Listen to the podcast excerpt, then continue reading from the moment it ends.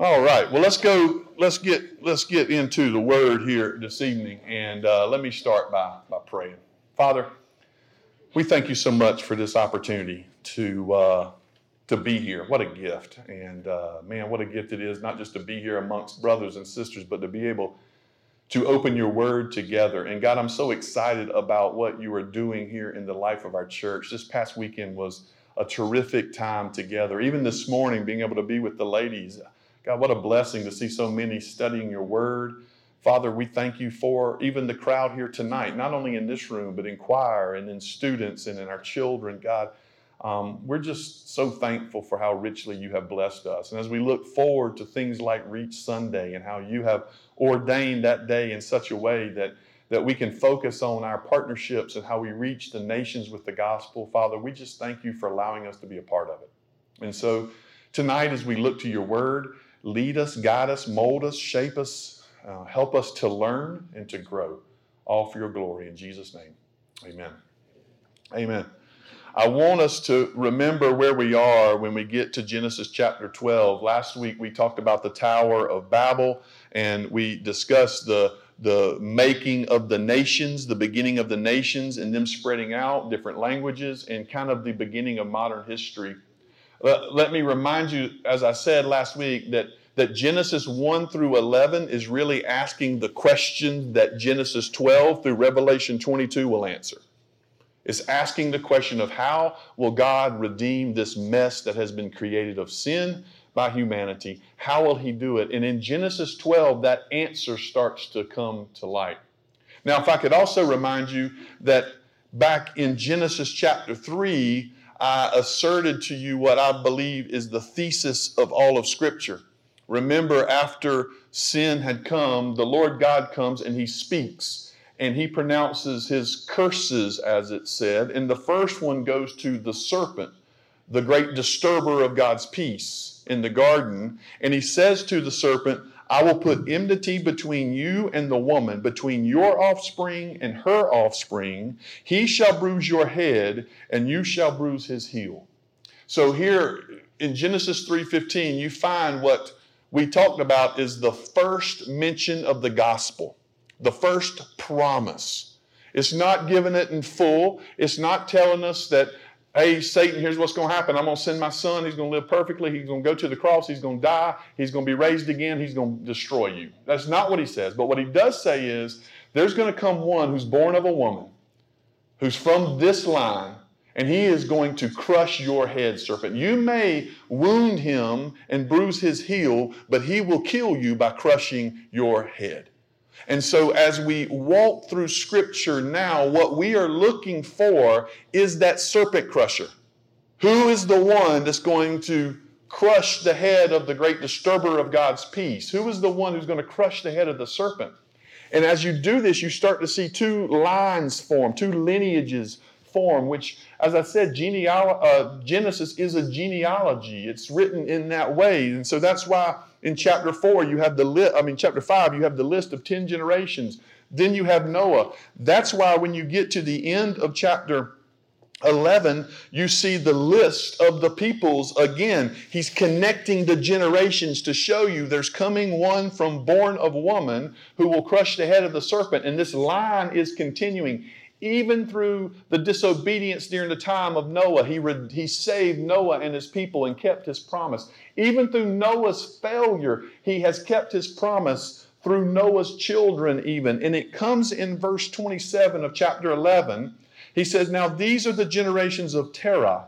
Now remember that these are the generations of are kind of section markers in Genesis. We've had these are the generations of God, these are the generations of Adam, these are the generations of Seth, these are the generations of Noah, and now we have these are the generations of Terah.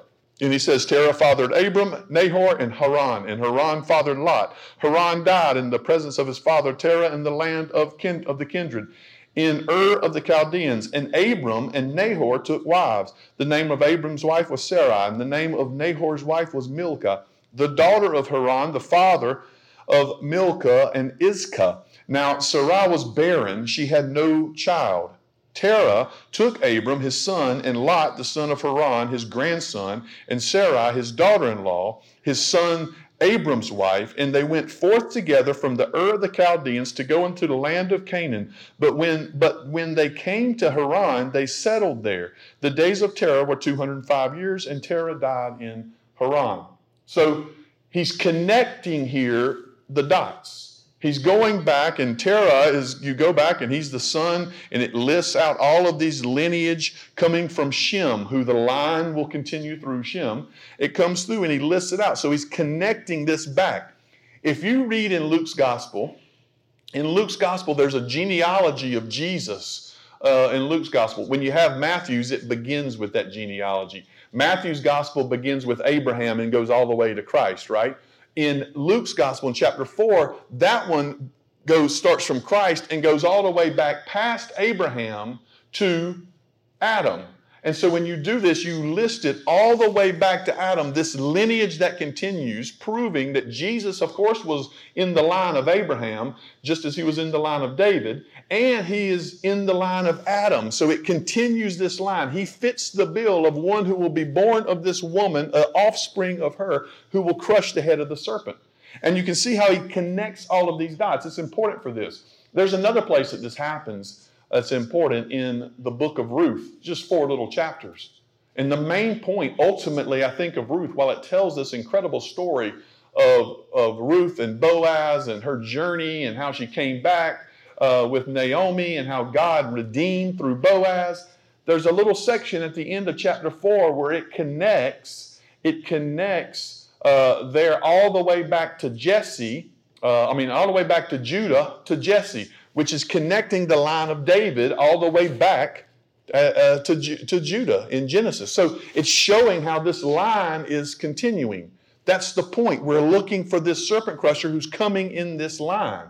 And so here you have, at the end of chapter 11, everybody has, has been scattered. There's no one who's seeking after God. There's no one who's looking for Him, and, and you don't know what to do. But that doesn't mean God's finished. God keeps his promise. And in the midst of no one looking for him, no one serving him, no one following him, God goes to this one, Abram, who's in the Ur of the Chaldeans, and he calls him. And he calls him in Genesis chapter 12, verses 1 through 3. Now, as we see that, that picture unfold, remember, remember that. Uh, that as you see it unfold, it's progressive, if you will. So he doesn't tell us exactly everything from the start. He unfolds it one piece at a time. And the whole Old Testament is this unfolding, one piece at a time. If you go back to the first time I taught on Genesis, which I'm sure all of you have in your notes and right there in your memory, you remember I used the story of Bob Ross. Y'all remember me telling about Bob Ross? Y'all know who Bob Ross is, right? The painter. In fact, there is a new documentary out about Bob Ross, and he died early of cancer in his lungs, never smoked. And they believe, this is kind of sad, they believe because of his method, it was from the paint thinner that he used his whole life. That's sad, isn't it? Should have wore a mask. I mean, I'm just saying. Don't get mad at me. But as he paints the picture, it's that's kind of what's happening in the Old Testament. Every stroke, in and of itself, just doesn't make much sense, maybe. It, it's just one stroke. But when you add it into the picture, it starts forming a greater picture that's beautiful. The Old Testament is that. Every story is another stroke in the painting. And when you get to the end of the Old Testament and the New Testament comes, that painting becomes clear that what the Old Testament has been painting all along is Jesus Christ our Lord. And so here it becomes clear. So every stroke here in the Old Testament, every story, everything you do is another brush stroke in a painting that's going to demonstrate the glory of God in the face of Jesus Christ, as Paul says. And so here in Genesis 12, what you see is you have that first promise. There's coming one who will be a serpent crusher. We'll see in, through Noah that God's going, how God is going to redeem this and not destroy it like he did, right? And then you see again right here in Genesis chapter 12 a picture of how that's going to look. And so Genesis chapter 12, verses 1 through 3 are some of the more important verses. Uh, if you weight them or not, is some of the more important verses in the Old Testament. Because he says, Now the Lord said to Abram, God has no people, they've been spread out, they're everywhere, and so God is going to make a people, right? And so he calls Abram. And the Lord said to Abram, Go from your country and your kindred and your father's house to the land I will show you. And I will make of you a great nation. I will bless you and make your name great, so that you will be a blessing. I will bless those who bless you, and him who dishonors you I will curse. And in you all the families of the earth shall be blessed. Now, this is called the covenant made with Abraham, and we'll see how this is formed over the next few chapters. But what does he say to Abram here? He gives three promises. He gives three promises I'm going to make you a great nation, I'm going to give you a land, and I'm going to bless you. I'm going to bless you. Remember, we talked about last week what is it that's, how do we define the kingdom of God? How do we define the kingdom of God in the Old Testament? The kingdom of God is defined by God's people in God's place under God's blessing, rule and blessing, right? And so God's people in God's place under God's rule and blessing. Anytime you look through the Old Testament, that's what you're looking for. Where are God's people? Where is God's place and under God's rule and blessing? And in the Old Testament, a lot of things are tied back to that. Like when Israel, God's people, sin against God, what happens? Their place is taken away from them. It's taken away from them, and the exile happens. And, and how does God's blessing come? And the, the Old Testament is going to lay all of that out. But here, here he gives it to Abram. He gives the promise to Abram. And what I would offer to you is what we see in these three promises is an outline of the Old Testament. It's an outline of the Old Testament. By the end of Genesis, you find God's people are in Egypt. It's, it's just to give y'all a heads up because some of you may not be here. You, when we start in Genesis, when we get to the end, you started with Adam and Eve in a wonderful God blessed garden. God's people, Adam and Eve, in God's place, the Garden of Eden, under God's rule and blessing, right? In His place, in a glorious paradise garden. It ends with God's people in Egypt, right? In a foreign land. And so now it ends there. But when Exodus begins, the gap between Genesis and Exodus is some, does anybody know?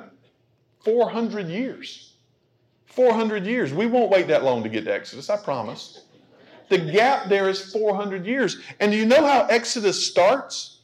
Exodus starts by discussing one, there's a new Pharaoh and the people aren't, aren't treated well. But it also says, So God dealt with the midwives, they're talking about the babies, and the people multiplied and grew very strong, and because the midwives feared God, they gave them families.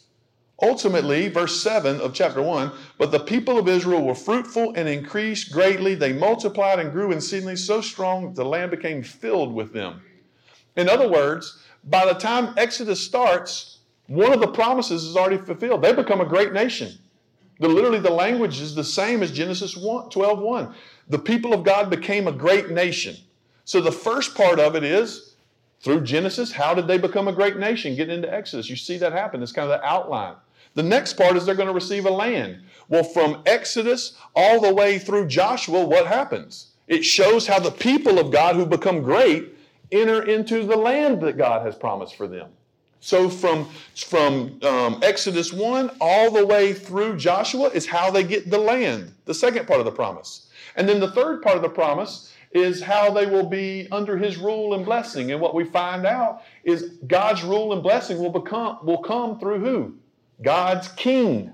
And in Judges, we see the need for a king and how blessing does not come and, and God raises up judges so they can be blessed for a time. And we see that. And when we see how they appoint Saul trying to be the king and that doesn't work out, then David comes. And when David comes, you see the prosperity of Israel becomes clear. So God's people are in God's place under God's rule and blessing through God's king, right?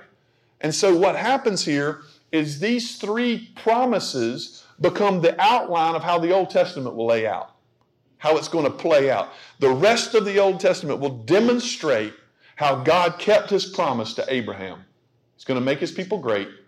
He is going to give them a land, and he's going to uh, put them under his rule and blessing. And what we see in the Old Testament is that God fulfills all of these promises, yet the people do what? They sin, they rebel, and all of it's lost. All of it's lost. Is it lost forever? No, we'll talk about that in a minute. But, but what we'll see here is that this, these promises begin to define even more of a brushstroke or, or bringing even more focus into how God is going to redeem this mess. He's going to redeem this fallen humanity by creating, making them into a great people, giving them a land that will be theirs under His rule and blessing. That's how He's going to do it. So you start to see it defined. Abraham is given that. Let's notice a couple things about it. One, of course, he says they'll make a great nation. I will bless you and make your name great, he says. I'll bless those who bless you, and him who dishonors you I will curse, and in all the families of the earth shall be blessed. From the very beginning, there's a couple things I want to note. Let's start with the bottom and work up, if you will. Of course, he's talking here about Abram and his offspring. He's talking about those who will come out. God is going to create a nation after his own name. He says this in Exodus. He says how this works. He's going to create a nation, the nation that will become Israel. Remember, Israel will become. Uh, will become Abram's grandson. Jacob will become his name, and Jacob will have 12 kids, uh, a little bit more, a couple more, but he'll have 12 kids or 12 tribes will come from him right? And so that will be the nation of Israel. And so here, this is who the people are. The Hebrews will be the nation of Israel. That will be the people that, that are created in the for this purpose to bring about the serpent crusher, to fulfill the promises of God. And so we see that taking place. But notice that it was never meant for God just, this is a very important point in theology, by the way. It was never meant for God just to bless Israel. The promises were never just about Israel. Does everybody hear what I'm saying like this? Because he says, I will bless those who bless you and curse those who curse you, and all the families will be blessed through this. The promise, the, the nation, some people have taught throughout church history that the church, the Gentiles, that would be us, I believe most everybody in here, some people have taught that we're plan B that God came to Israel and Israel through Jesus and Israel rejected him and therefore he decided, well, if y'all to reject, I'm to go to the Gentiles, right? That's never been the case. We're not plan B by any stretch of the imagination. If we were, still praise God that he saved us. But from the beginning, the nations have been in mind by God. The design from the very beginning was to redeem this list over here in Genesis chapter 10. The design from the very beginning was all of those who've been spread out, right?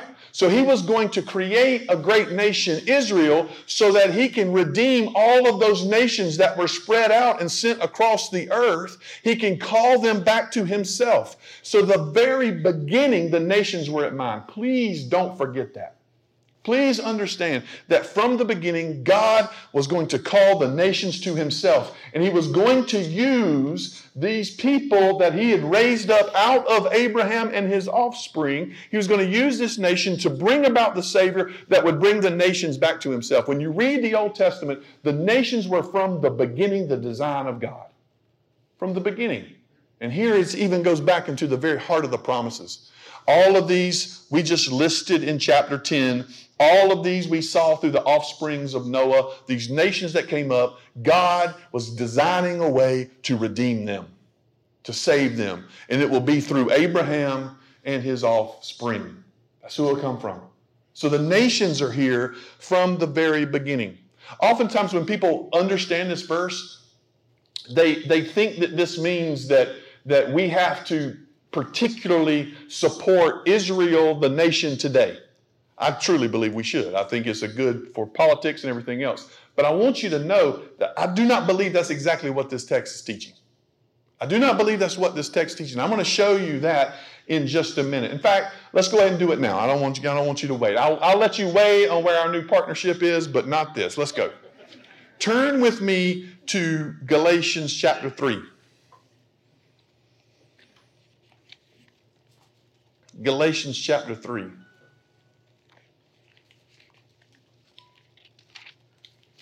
There's a lot in all of this. And this is, I mean, y'all are probably going to have to go back and listen to this like seven or eight times. One, just because you want to. And two, because I'm talking fast. And three, because, man, there's a lot in this.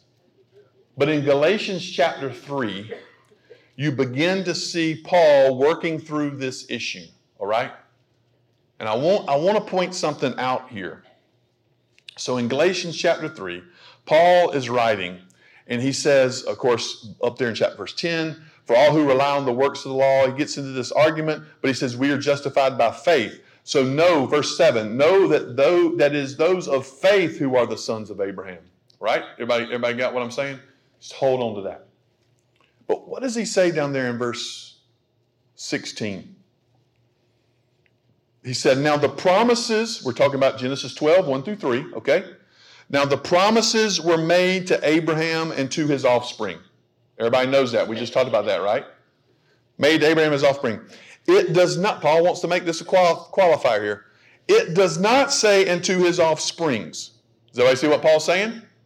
It doesn't say into his offsprings as if there are many. It's not to his offsprings. It says referring to many, but referring to one and to your offspring, it is singular, who is Christ. Y'all see what I mean? What I'm saying is, for us tonight, as we look at this, these verses, while fulfilled in Israel in the Old Testament, we quickly see that Israel loses its place, right? It, it, it, loses its spot because it fails to follow after God.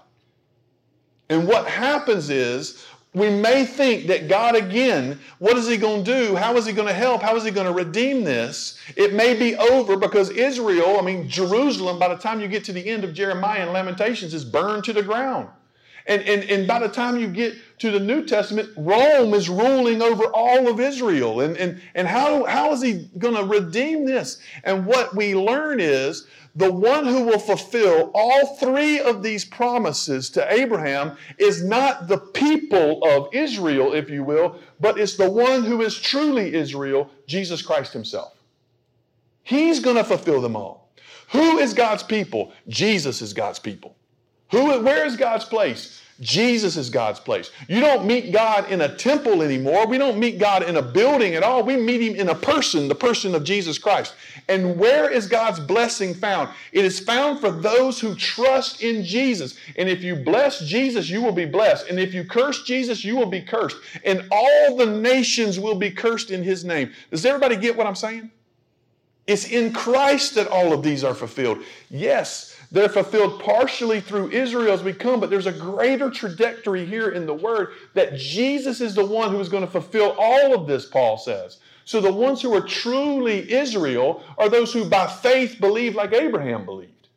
They trusted in Jesus. When they see him coming, that's the serpent crusher. That's the one who's going to redeem. That's the one who's going to fulfill all the promises. And now you're a child of Abraham if you trust in the one who came from the womb of Abraham, Jesus Christ our Lord. That's what Paul's point is. All of these things have been fulfilled in Christ Jesus. All of them have been fulfilled in him. And now, who is true Israel? Those who believe in Jesus by faith. That's who it is. And so for Paul, he's tying it back to say, this is important for you to know that the promises of God are found in Christ. That's what we've learned before, right? Second Corinthians, all the promises of God are yes and amen in Him. And so the promises of God are found in Christ. So for Abram here, he's sitting there in the Ur of the Chaldeans. He's got his family with him. He's got his nephew Lot, and he's going. We're going to find out that's going to become an interesting little little character. We got his nephew Lot. We got he's wandering around, and God comes to him and says, "It's you. It's you. I'm going to use you to bring about salvation for my people from the nations. It's you. Here's what I want you to do." And then we see, as God gives him the promises, He calls Abraham to go. Let's note again, just like Noah, verse 4 of Genesis chapter 12. So Abram went. Now, I'm going to say Abraham, and it's going to be Abram. Y'all know he's going to change his name in a little bit, okay? It's the same person. Y'all just bear with me because sometimes it gets I get mixed up. So he calls Abram out of the Ur of the Chaldeans, and he says, I'm going to use you to make a people that will bring the serpent crushers to redeem the nations, right? So, what he's ultimately doing, he gives him the promises and he says, I'm going to call you, or Abram. I'm going to call you. And so Abram went. We see quickly again the call of God to someone, and their response is what? Obedience. Unquestioned obedience. And so ultimately they become example for us in this. So Abram went as the Lord had told him, and Lot went with him. Abram was 75 years old when he departed from Haran. So he's not a spring chicken, you know what I'm saying? If you notice, his dad didn't, he lived to be 200. So the ages of coming down, you know, nobody's 900 anymore. Post the flood, we're starting to get back to where we where we kind of understand some ages, if you will. Abram took Sarai, his wife, and Lot, his brother's son, and all their possessions that they had gathered, and the people that they had acquired in Haran, and they set out to go to the land of Canaan. When they came to the land of Canaan, Abram passed through the land to the place at Shechem, to the oak of Moreh. And at the time the Canaanites were in the land, then the Lord appeared to Abram and said, To your offspring I will give you this land. So remember, how this works. Just the chapter before, we found out about the Canaanites, didn't we? We found out that they were ones who had been who had uh, committed some sort of sin against the Lord through Canaan, and now they would be cursed and they would be servants to their own people. So we all remember I told you how that that story is in there to teach us as the people of God are going to go into the promised land. Who are these people in the promised land? They're the ones who had sinned against God and had cursed and were cursed by God. And so God was going to use the people to carry out his judgment on them. Remember, this is Moses writing as they're getting ready to go into the promised land, writing these things. And so here you see Abram, he's in the land and it's filled with Canaanites. It's filled with Canaanites. They lived there. And the Lord says, the Lord says, here is where your offspring will dwell. I'm going to give them this land. So he built there an altar to the Lord who had appeared to him. From there he moved to the hill country on the east of Bethel. That means the word means house of God, Bethel, and, and pitched his tent. You got to be careful how you say that. With Bethel on the west and Ai on the east, and there he built an altar to the Lord and called upon the name of the Lord. And Abram journeyed on, still going toward Negev. So here's Abram. He's in this land. God has made a promise to him, and he said, and, and the Lord looks at him and says, This is your place. This is your land. It's full of Canaanites. It's full of other people living there, but this is the land I will give to you. It will be this promise to Abram, it'll be this promise to Abram that the people of God will remember forever. As they pass down their oral tradition, they know where their land is. They know what God had promised. And so as they are heading back to the promised land, they know that's the land that God had told them would be theirs. Here is where that promise is. And so Abram is wandering through this land, and God says, This is yours. Notice a couple things. One, Abram was obedient to God. God called him and he went. God called him and he went. Notice also that Abram didn't call upon the Lord, right? God called upon him. The one who initiates the promise and salvation is the Lord God Himself. So, the initiation, there's nothing in this story that tells us that God looked at Abram and said, Hey, that'll be a good guy to lead this thing. There's nothing in this story that tells us that God looked at Abram and said, He's got it all together. He's real smart. He's a great speaker. You know, he's a good, he's a charismatic leader and a great speaker. We'll make him be the one. In fact, as you get on reading, there's a lot of things in this story that says it shouldn't be Abram, right? One, he's older. Why wasn't it Lot? Why didn't God choose Lot? You know, Lot was younger. He was a nephew. Why didn't he choose him? Why did he choose Abram? He's older. In fact, you find out that Abram's wife is what? It already told us that. Now, does that make any sense to us? God is saying, I'm going to make you into a great nation. Never mind the fact you're 75 years old and your wife can't have kids. I'm going to make you into a great nation. So we see in this the, the, the, sovereignty of God in calling Abram. Abram didn't seem to be rightly qualified. Abram didn't seem like he had it all together. It looked like he was past his prime, and it looked like him and Sarah and their relationship was not the ideal one to start a great nation from. So you can kind of guess why Abram had a little trouble with this idea a little bit later, and why Sarah, what, y'all remember what she did? She laughed. You know what I'm saying? What in the world are you doing? But it testifies to the sovereignty of God because He chose them because He wanted to, right? And He called them out because that's his, that's the one He wanted. So there's nothing that qualifies Abram for this. In fact, everything says it shouldn't be him. In this, then, we recognize that the salvation that God does is simply by God's great grace, his mighty power and his great grace.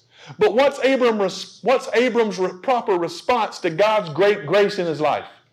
Obedience. If God is going to be gracious to you, then what should you do? You should obey. You should obey. And so it is for all of us, by the way. Just to, just to say, if we have salvation, we recognize that there's nothing special in Josh Powell at all that I should receive salvation. It's simply God's grace that it has come to me. It's simply God's grace that I was born in a family that believed the gospel already and taught me the gospel, right? I didn't choose my parents. And if they're listening today, I would have. But it is simply by God's grace that God put me in that family that knew the gospel. It's simply by God's grace that God caused me to be born in a country where you have freedom to proclaim the gospel, right? I didn't choose my country. But God put me here where I could hear the gospel and hear it proclaimed. And it is really grace that He calls me to be born in South Carolina, which is His closest part to heaven. Greenville, I mean, that's part of it. And so we see all of these things are not anything I've earned or anything I've done. It's just God's grace in my life.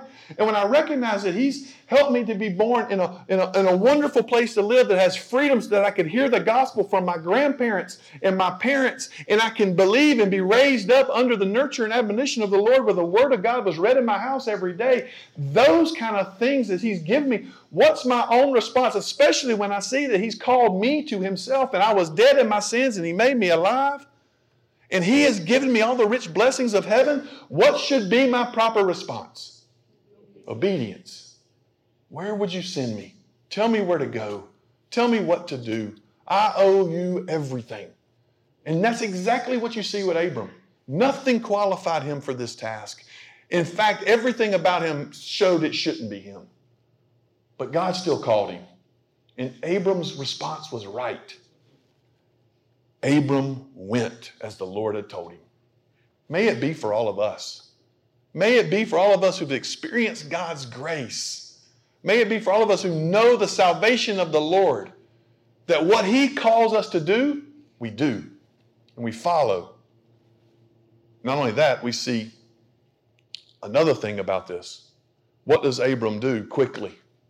he learns that what's proper in this following the Lord is not just his life, but his worship, right? He goes, he builds an altar, and he worships. Everywhere Abram goes, he claims that spot for the Lord God Almighty who called him. He builds an altar and he begins to worship. Abram quickly, out of the Ur of the Chaldeans, where there were a polytheistic society, recognizes that who I really owe my duty to is the Lord God Almighty. I'm going to worship him.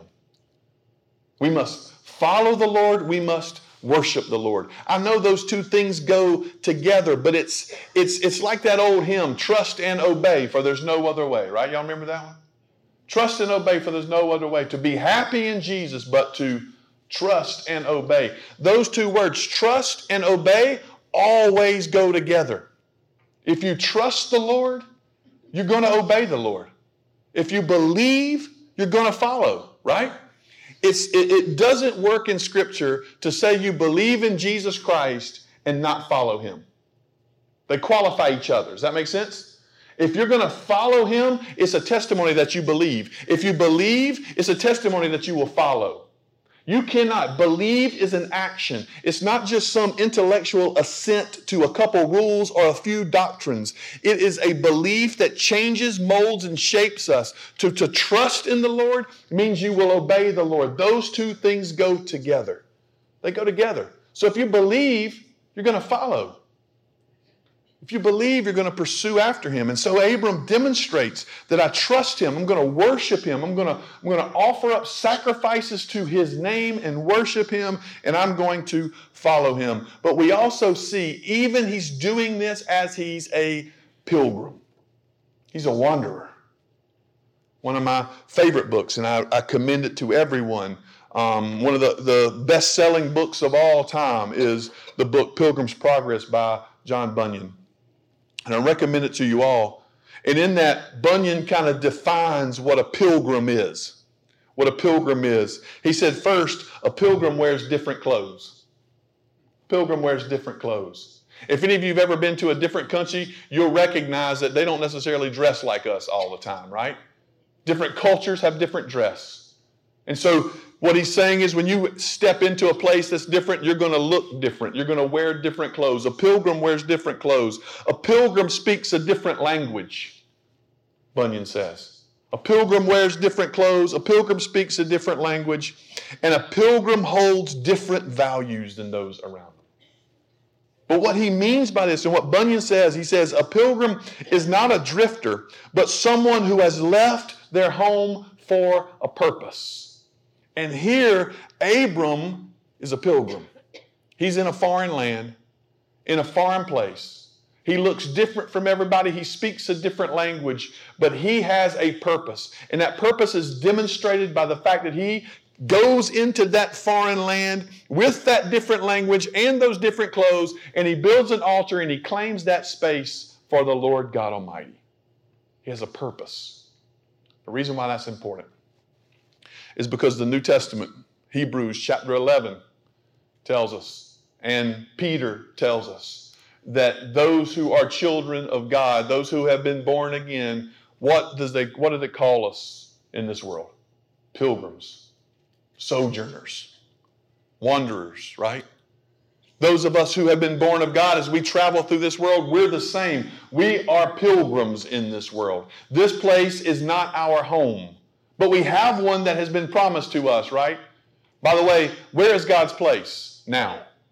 Heaven itself, right? That's where He is, and He's claiming this place. And soon the earth will be filled with the glory of God in the face of Jesus Christ. It will be filled with this. So from the from from sea to shining sea, from the mountains to the coast, the glory of God will be here, He's claiming it for Himself. And for us, we recognize that this world is not our home right now, and we are just strangers and pilgrims, as Peter says. So, what does that mean? That means we wear different clothes. We are covered not by our own righteousness, but by the righteousness of Christ. We are covered by the blood of Jesus, and we should look different to those who are around us. Not just act different, but look different as we're covered by His righteousness. It means we speak a different language. We come with the language of grace and mercy and love. We come with the proclamation of good news. We come to bring light and speak that light into darkness. We are pilgrims and strangers by the fact that we look different, we speak different, and we have have different values. We don't cherish the things that this world cherishes, we cherish the things of God. We hold fast to what God loves and what God desires and what God wants for our life.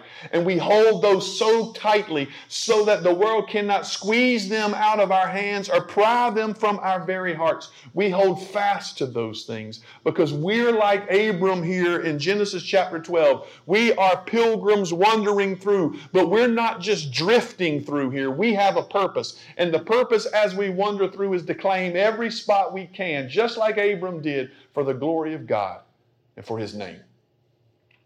We, everywhere we go, we worship. I love that idea. I've, I've been, y'all know some of my story, and some of y'all have been around the world. Uh, I've been in places I, you, you, know you like to call the uttermost. If you if you get to some place and Coke is not there, you know you are as far as you possibly can go. Just to let you know. And so you get in those places. Um, there's a little area in the place where we go, and the little little village name was Rudy. Rudy was in the top of a mountain. It's a seven mile hike to get there, right? And so it's in the top of the mountain. And as Rudy's in that mountain, there's 26 villages on the top of this mountain. About 25 years ago, a lady from Rudy, whose husband was the witch doctor. The witch doctor of the village is the one who carries with them the religious duties. What that usually means is they ferment all the fruit and make it into alcohol and get everybody drunk and think that's the Lord or some God. And the witch doctor's wife got very ill.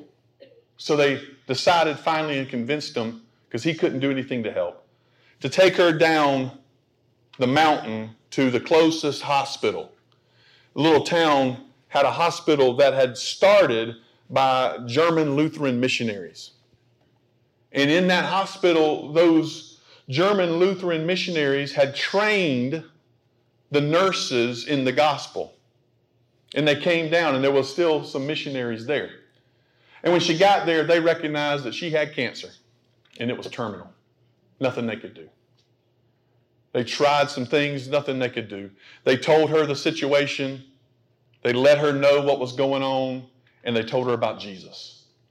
And there in that hospital, this lady gave her life to Jesus, recognizing him as her only hope.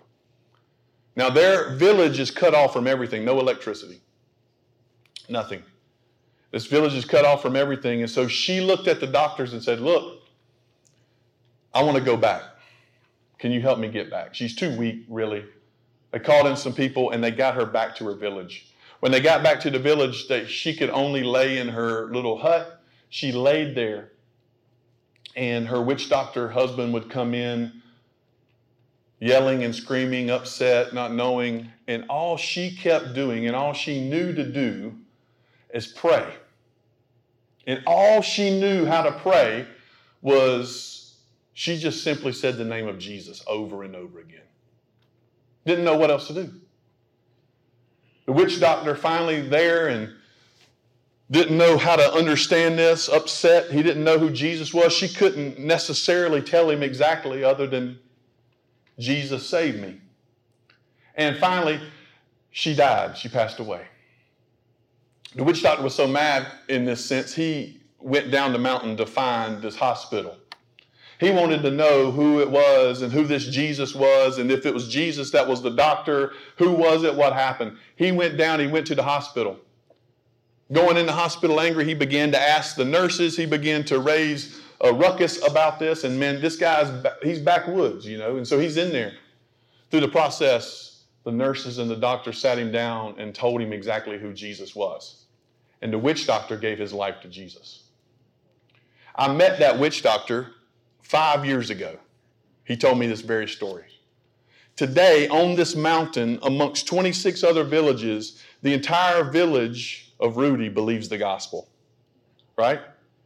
And in that, in that, on that village, I'm sitting up there in the middle of nowhere. Coke hadn't even got to this place. Electricity's not even there. And we're sitting outside this beautiful setting in the mountains of South Asia. And we're sitting there, and these people had written their own praise songs because they didn't know what else to do. And they're singing praises to Jesus. What I'm telling you is this those brothers and sisters, and we need to know they are our brothers and sisters. In fact, we got more in common with them on the other side of the world than we have in common with those who are here that don't know the gospel of Jesus Christ. And they sit there and they sing their worship songs and they praise Jesus. And you know what that witch, former witch doctor told me, who's now the pastor of the village? You know what he told me? I said, Tell me how God has blessed you since this happened. Tell me how God has blessed you. He said, You know, this is amazing, by the way. He said, There's no health care here, basically. So when a woman got pregnant, it was a death sentence. One out of every three died in labor. He said, All this mountain knows that.